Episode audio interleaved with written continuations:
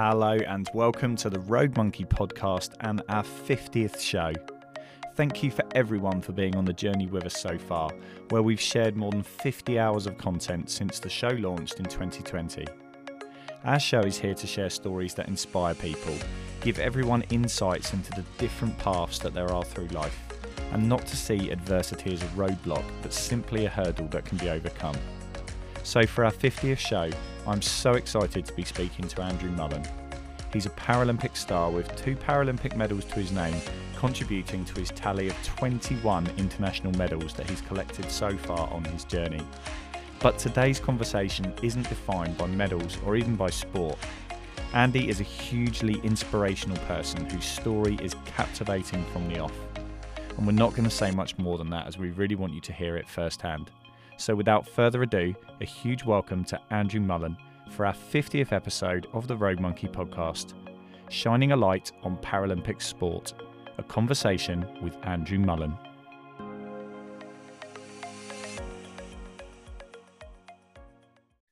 Hello, Andrew, and welcome to the show. How are you? I'm very well, thanks, Kevin. Thanks for having me on.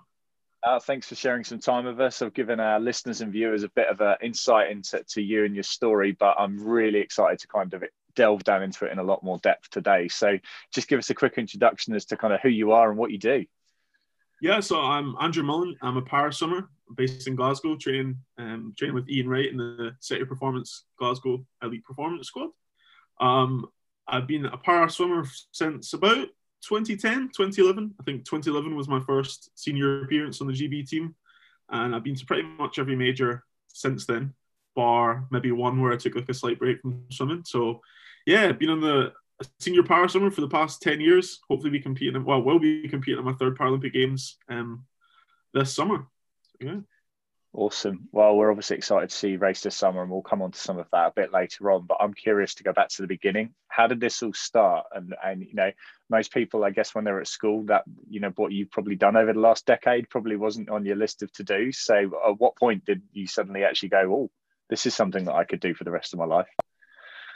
You know, it was kind of somewhat of a a pretty standard origin story, I guess. I originally started swimming because my mum wanted all of her children to just to be safe in the water when we went on holidays or etc etc um, and I think straight from the start I kind of fell in love with the water and I, I enjoyed being in it I was kind of being a youngster with like a disability it was very freeing um, and it was the first kind of field that I was really able to compete in um, in a somewhat equal field um, so I really loved the kind of competitive nature of it um, but I don't really think it was until maybe 2011 or, or, or 2012 when I really realized that, you know, like maybe I could be pretty good at this. Um, I kind of had a pretty sharp rise uh, in those years. I went from being kind of like an okay swimmer to, you know, actually challenging to, to make some teams. So I think it was once I kind of started qualifying for, for the British programs uh, and, and, and some of the larger swim meets that I kind of thought, you know, like maybe this could be for me.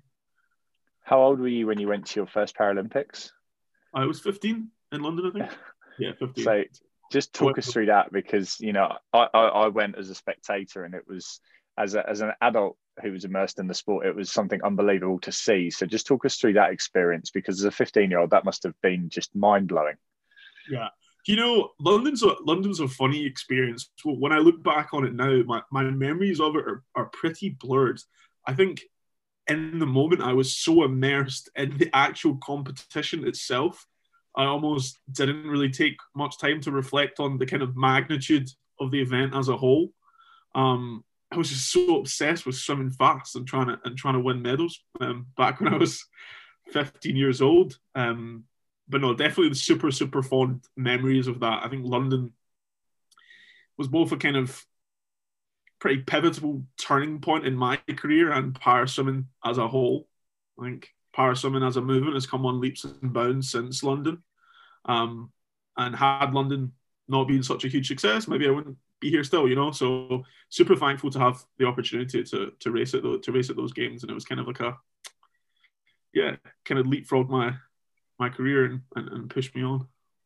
Well, let's talk about, I guess, what happened next because you know it, it sounds bizarre being in the sports world like we are. You know, London was nine years ago now, which just it doesn't seem real. But you know, it's I guess a lot of people see like these perhaps little cherry on top of the cake moments and think, well, that's it. But actually, that is a huge amount of time, both leading up to that, but also since then to where you are now. So just talk us through a little bit, I guess, of some of your your highs of that experiences and that journey, but also some of the the challenges, because you know I think too many people seem to think it's you know a straight line from A to B, and you know we work in the world of sport and no, it's anything but.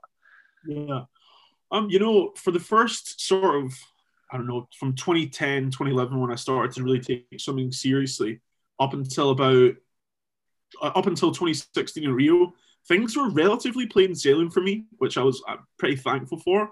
Like my progression was really, really linear. Um, I was looking at my charting my times the other day, and I don't think there was a season where I didn't PB, and thankfully I had no injuries. Um, so in, in terms of performance, things were, yeah, as I said, pretty smooth and, and plain sailing.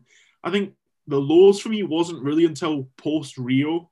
Um, I think I finished Rio, had a really successful games kind of smashed all my targets and, and goals out of the water. I think I had an 80% best time percentage, which is obviously pretty good going. Um, I won my first Paralympic medals. So it's kind of funny that the probably the, the lowest point of my career was directly after one of the biggest highs. And I think that was kind of just down to the way that I was approaching swimming. I think I was very, very results orientated and I was very, very focused on outcome goals, um, which in hindsight, I know is, well, in my opinion, is now pretty terrible. I think that's what leads to such like a huge low after after like a, a huge games like that. You know, I think for that four years into leading into Rio, I almost had the approach right. I'm going to go there. If I win like a silver or gold medal, that'll be kind of my I made it moment. And I don't really think those should exist um, because like once you've finished the, once you've achieved this I made it moment at 19 years old, like what else are you gonna do? Um, so I think that my low point in sport was definitely driven by my belief system, and I don't really think it was like aligned properly with with how it should have been. I think now I've kind of made the switch to being like really values driven. Um, I think just being driven by values is like a way more efficient use of time. And I think kind of if, if your goal for life is to be like the best version of yourself, which I think is probably what most people's goal is. So like within like the finitude of your life, you want to be the best version of yourself. Like values have to be at the core of that. You have to like root yourself to these values. As opposed to anchoring yourself to kind of like tangible, but I guess somewhat like arbitrary goals. Like who's to say that like a Paralympic gold medal makes you successful or some in X time makes you successful? Like they're obviously in society, like a, like a Paralympic gold medal or an Olympic gold medal is, of course, like very, very well respected and there's a lot of prestige attached to it. But like at the end of the day, like if you're a kid and you decide, oh, I want to be a Paralympic champion, like it's somewhat like an arbitrary goal. Um, so I post Rio, I had to kind of do a lot of reflection and sort of scrap this outcome way of thinking and and kind of rebuild this framework of values that I wanted to kind of base my life around. Um, so I guess like there was a lot of merit from the from the low point post post Rio as well. Well, we'll explore, I guess, that values and philosophy stuff in a minute because I'm really curious to unpick that a little bit. And I think it's really interesting what you've kind of alluded to there because there's so many athletes that might commit to a goal, whatever it is, and they, you know, train week after week, month after month, year after year. They change their nutrition, they work on their sleeping pattern, they make social sacrifices within their friendship circles, maybe drop other sports, whatever it is. And just because they don't necessarily achieve that singular, like you say, arbitrary outcome, you know, I, I've looked back through quite a few results, and there's some faults in there you hmm. know and that doesn't mean that that race was a failure just because of all of that work and stuff that went into it didn't lead to what we perceive to be a successful outcome. Actually you know you've kind of seen it from both sides now and I, think it's really interesting that you kind of zoned in on that. So i guess going forwards from there how did you actually find out or not necessarily find out but how did you actually get down on paper what your actual values were? What did that process look like to go from that outcome focus to suddenly a process focused mindset? I took a long time. I took the longest time I'd ever had away from swimming. Um, I didn't swim. I think after Rio, I didn't swim for properly for like five or six months, probably. Um, and then after that, I also uh, like the past four years is the most time I've ever had off of swimming, um, even like even before COVID happened. Um, so I guess I just took a, like a lot of time away and spent some time reflecting, um, kind of dabbled in some other like fields um, that I was interested in. Um, but yeah, I think it's just it's important to have like good people around to speak to as well. I think one of the things that I identified as being really important is having like a so I call it like a really efficient feedback loop. So like have people's opinions who like you really respect and hopefully ideally they would be like kind of experts in their field and and, and draw feedback from them and absorb feedback from them um, and, and be really really selective about like what feedback you you you absorb. Um it kind of goes back to that like that paradox of choice. If you have all these different like all this different feedback coming at you from all these different sources um it can kind of be hard to to identify which which kind of branches are are relevant are going to be like beneficial to you um so I, I think that was one thing i did was i spent a lot of time identifying who i wanted my go-to people to be and then kind of spoke to them and tried to reflect with them about myself like what areas do you think I need to improve on? What do you think like defines me as a person? Um, so I think it's definitely good to kind of get help with these sort of things because it's it's such a massive task to kind of undergo by yourself. How does I guess because we talked already quite a lot about sport, how does all the wider stuff fit into that? Because you know, unless you've lived this journey or you know you're a coach on deck or whatever it is and actually see it firsthand, it's quite hard to explain to people from outside, I guess, the sphere of sport. Um, and you know, family form a huge part of that. Friends, teachers, you know, when you're at school and all those other things. So, how did that all factor into this? I guess finding a a, a new version of yourself, if you like, or a new philosophy in how you approach yourself. Yeah, I, I guess it was for me having friends and family that I could just kind of bounce ideas back and forth with was was pretty massive. Um, it also gives you like a different perspective. Um, I think sometimes you can be kind of engrossed in this sport, which is kind of this like individual realm that's kind of like I guess in, in a way it's like a microcosm of life, but then in, in another sense it isn't. It's kind of this really like abstract field where unless you're really really involved in it, you, like no one's going to really understand what it's like. Um, so I guess it was just kind of communicating with my friends and family about what I was struggling with um, and just and like getting other people's perspectives from other walks of life, and I think that helped helped me massively. You know, like speaking to some of my friends who've like never had a background in sport, and and just yeah, getting their opinions really helped. Yeah, I find that that's it's quite a, a, curious thing, isn't it? Because obviously people put sport in its own box, but actually, when you talk to people outside of sport, sometimes you get some really interesting opinions because they're not blinded, if you like, or uh, tunnel visioned by perhaps the world that we we find ourselves in. What's again, kind of a bit off the cuff here, but looking back, what was the best piece of advice you've been given since 2016 when you finished in Rio? Huh. You know, I think it was I was talking to one of my friends who is not involved in sport at all, like never, never has been, and I was talking to him about the kind of almost I, identity crisis I was having. Like my goal was to to be a Paralympic champion, and I'd always kind of identified myself as I want to be a Paralympic champion, and that was always like a big part of like part of my personality. And I was speaking to one of my friends who, as I said, never involved with sport, and he was like, "Oh well, I guess there'll always be another chance." One, he's like, "There'll always be another race." I was like, "Yeah, I mean, it's like it's like a good point." And he was like, "Doesn't really matter if you win it, does it?" And I was like, uh, I mean, I guess you're right, not really. so I think that was when I started to kind of realize, like, oh, maybe these like outcome goals aren't the most like efficient use of my time.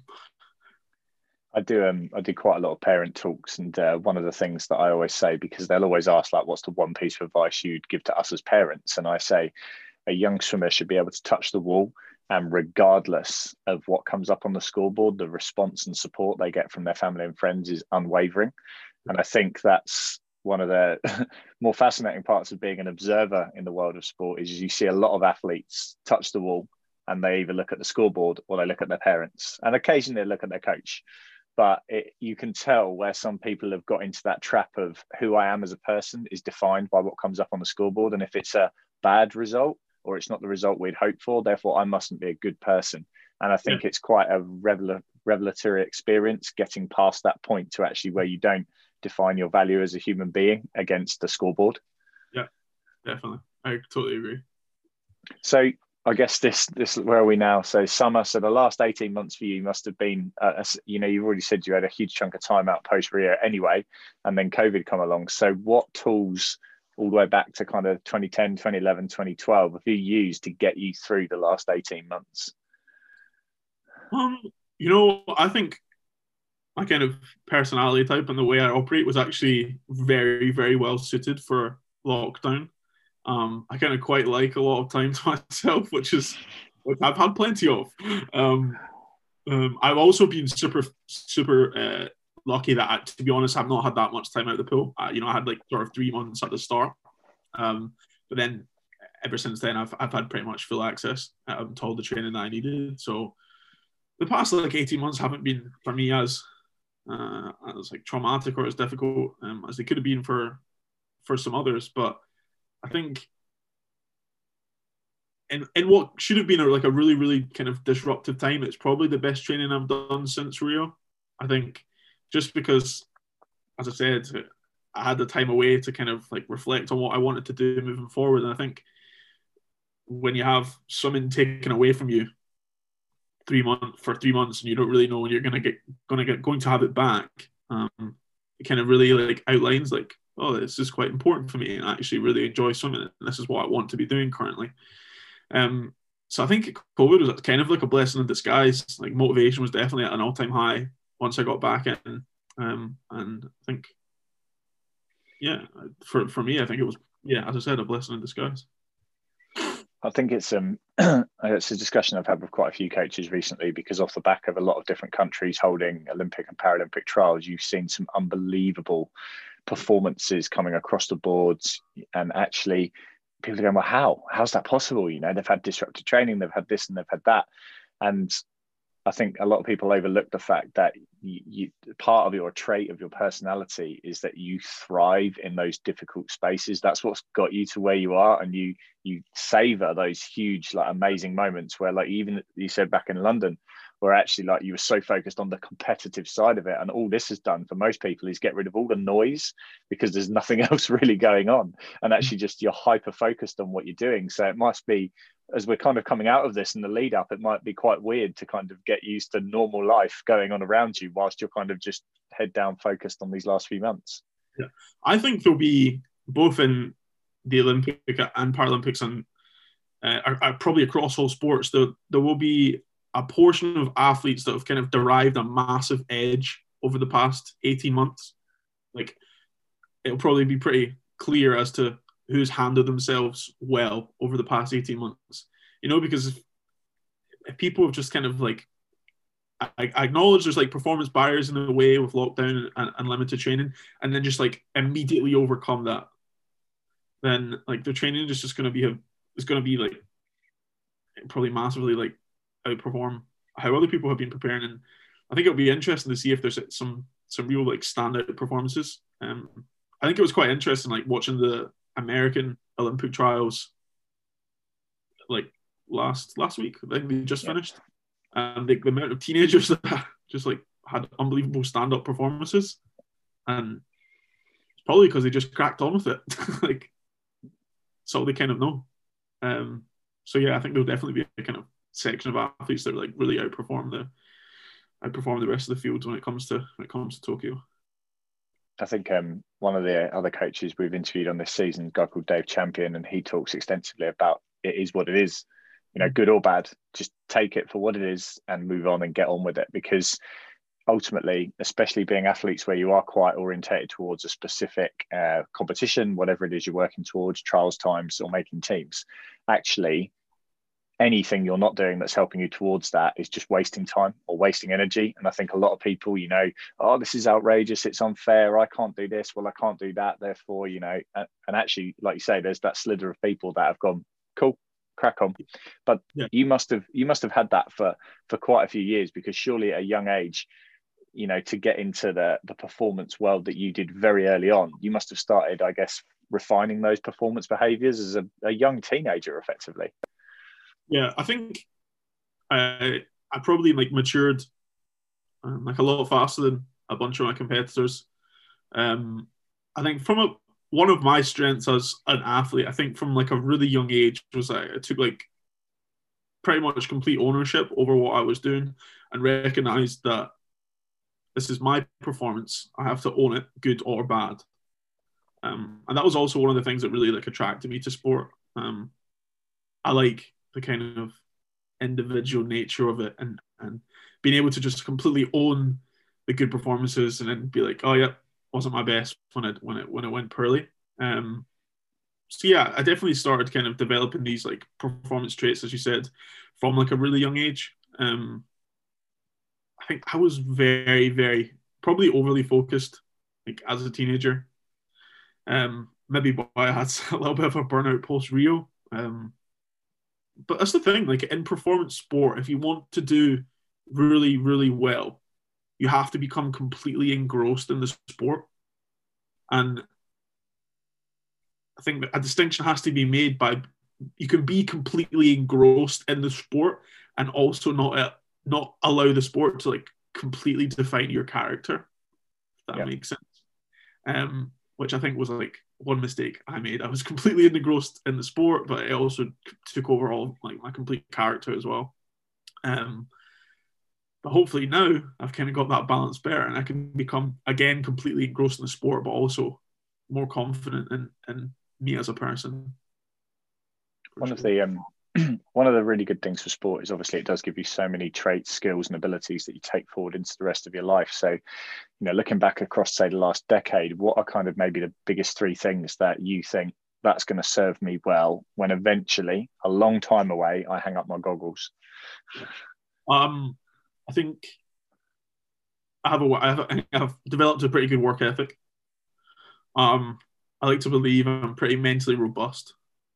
Um, and I like to think I'm pretty consistent as well. I think they're probably like my top three traits. Like, I think one thing that's not really talked about in sport enough is like trans or transferable skills.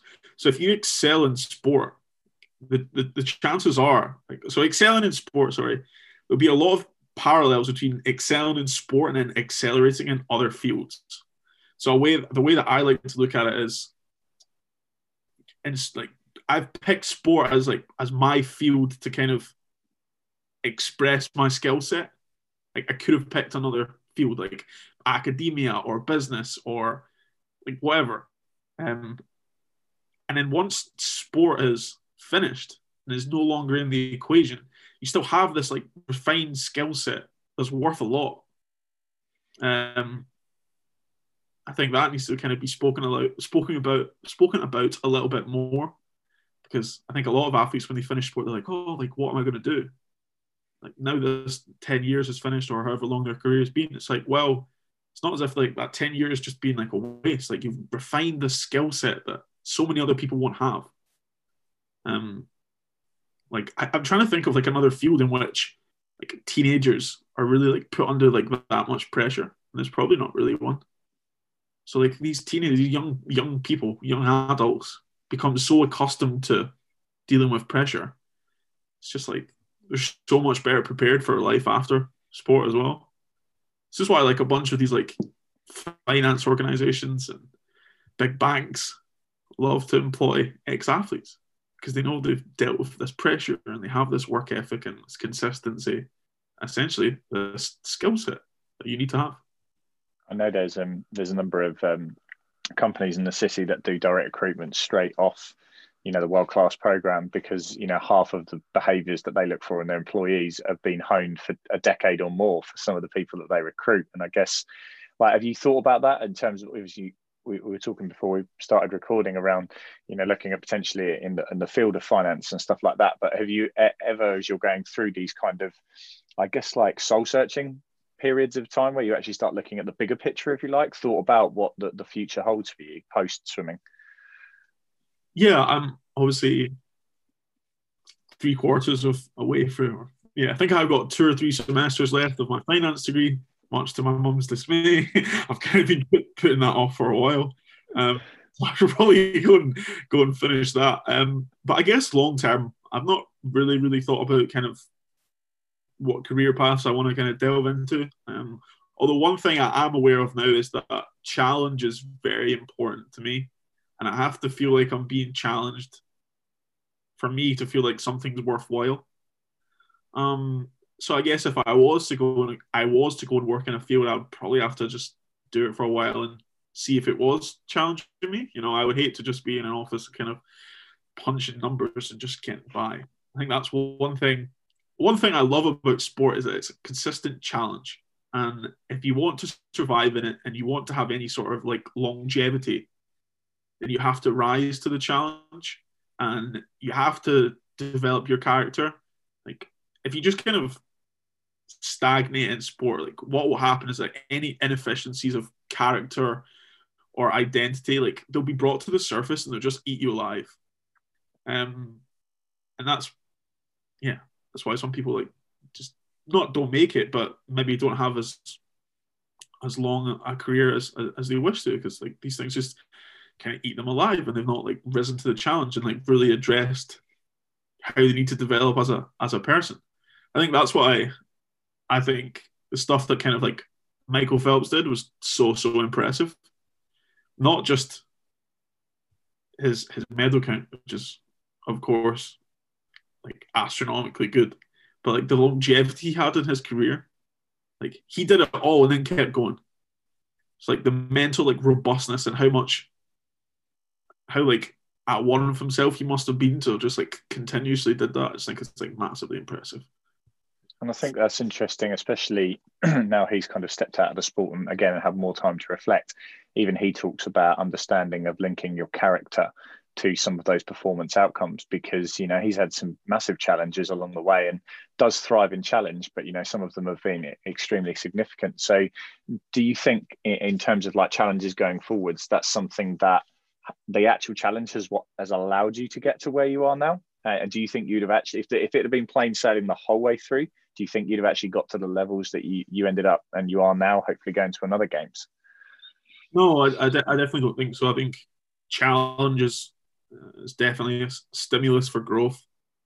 Um, I think a life without challenge would be pretty pretty hollow, and if you aren't challenged, then there's no real incentive to growth because you can kind of just coast through. So, um, I think that's also also a, a, kind of good way to to deal with adversity is to view it as, I mean, it might be kind of cliche, but view it as a challenge and an opportunity to grow. But it is really true. You need these challenges to evolve and develop as a person. And like if you didn't have it, you would just stagnate, and no one really wants that.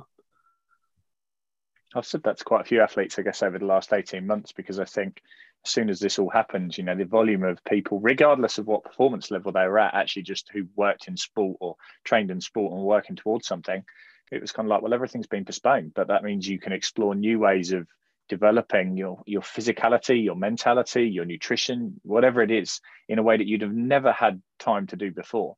And I think there's probably a lot of coaches and athletes out there that have actually discovered things about themselves, their training, their whole lifestyle that they would have never had time to sit and pause because generally you you go to a games, you have a month off, do a bit of holiday, see some family and friends, and then you're back into it. And then it's another four years. And there's no time to go, well, everything's stopped for 12 months. So actually for 12 months, let's just play around with this a little bit. And we can't necessarily do everything the way we'd like to have done it. But we might find some new stuff. And I think, yeah, there is that difference between the group of people who were complaining and stressing about it, or and actually the others that just took it for what it was an opportunity. And I think there'll be some uh, amazing results come this summer.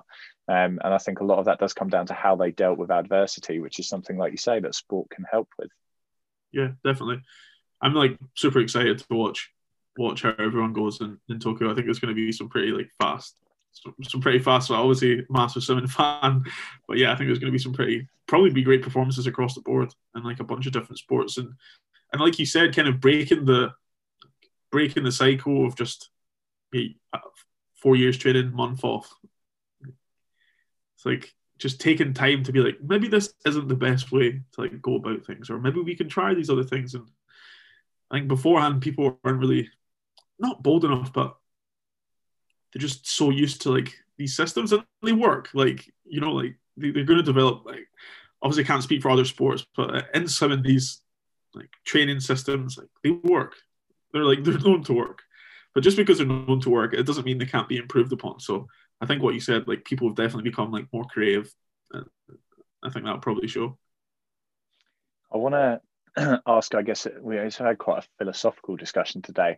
I want to cast your mind back now, knowing everything you know now and everything you've experienced both in sport and in wider life. What would you say to the little kid that was going into the pool for the first time, giving them a piece of advice as to what was coming next? Oh, tough question. I think I would say I don't know if, I, if a kid really understand it, but just really commit to investing in yourself long term. I think that if you heavily invest in yourself as a person and not just an athlete, sport will become much easier and you're going to have much more longevity. Um, I think also kind of just like identify why you want to do this, why you want to do this. You know, if you solve for why, the how is easy. So I think that's what I would say. Fantastic. Well, that's a, a, really nice way to pull it all together. We're all excited to see you race this summer, and uh, you know there's going to be people rooting for you from all around the world. But for now, thank you very much for sharing some time with us. No, thank you for having me, Kevin. It's been a pleasure. Well, what a conversation with Andrew that was. A super humble guy, and we're really happy to share that right now he's actually in Tokyo in the midst of his second Paralympics, and we wish him the best of luck. Quite a few of our shows coming up are speaking to international swimmers and coaches, but our conversations stretch far beyond the water. Next week, we speak to Olympic medalist, double world champion, coach, tutor, and most importantly, parent, as we're in conversation with Keri-anne Payne. Again, thank you to everyone for sharing this 50th episode with us, as it's a pretty cool milestone for us to reach, as we've now got 10,000 listeners across more than 60 countries around the world joining us. Have a great week, and thanks again for joining us for the Rogue Monkey podcast.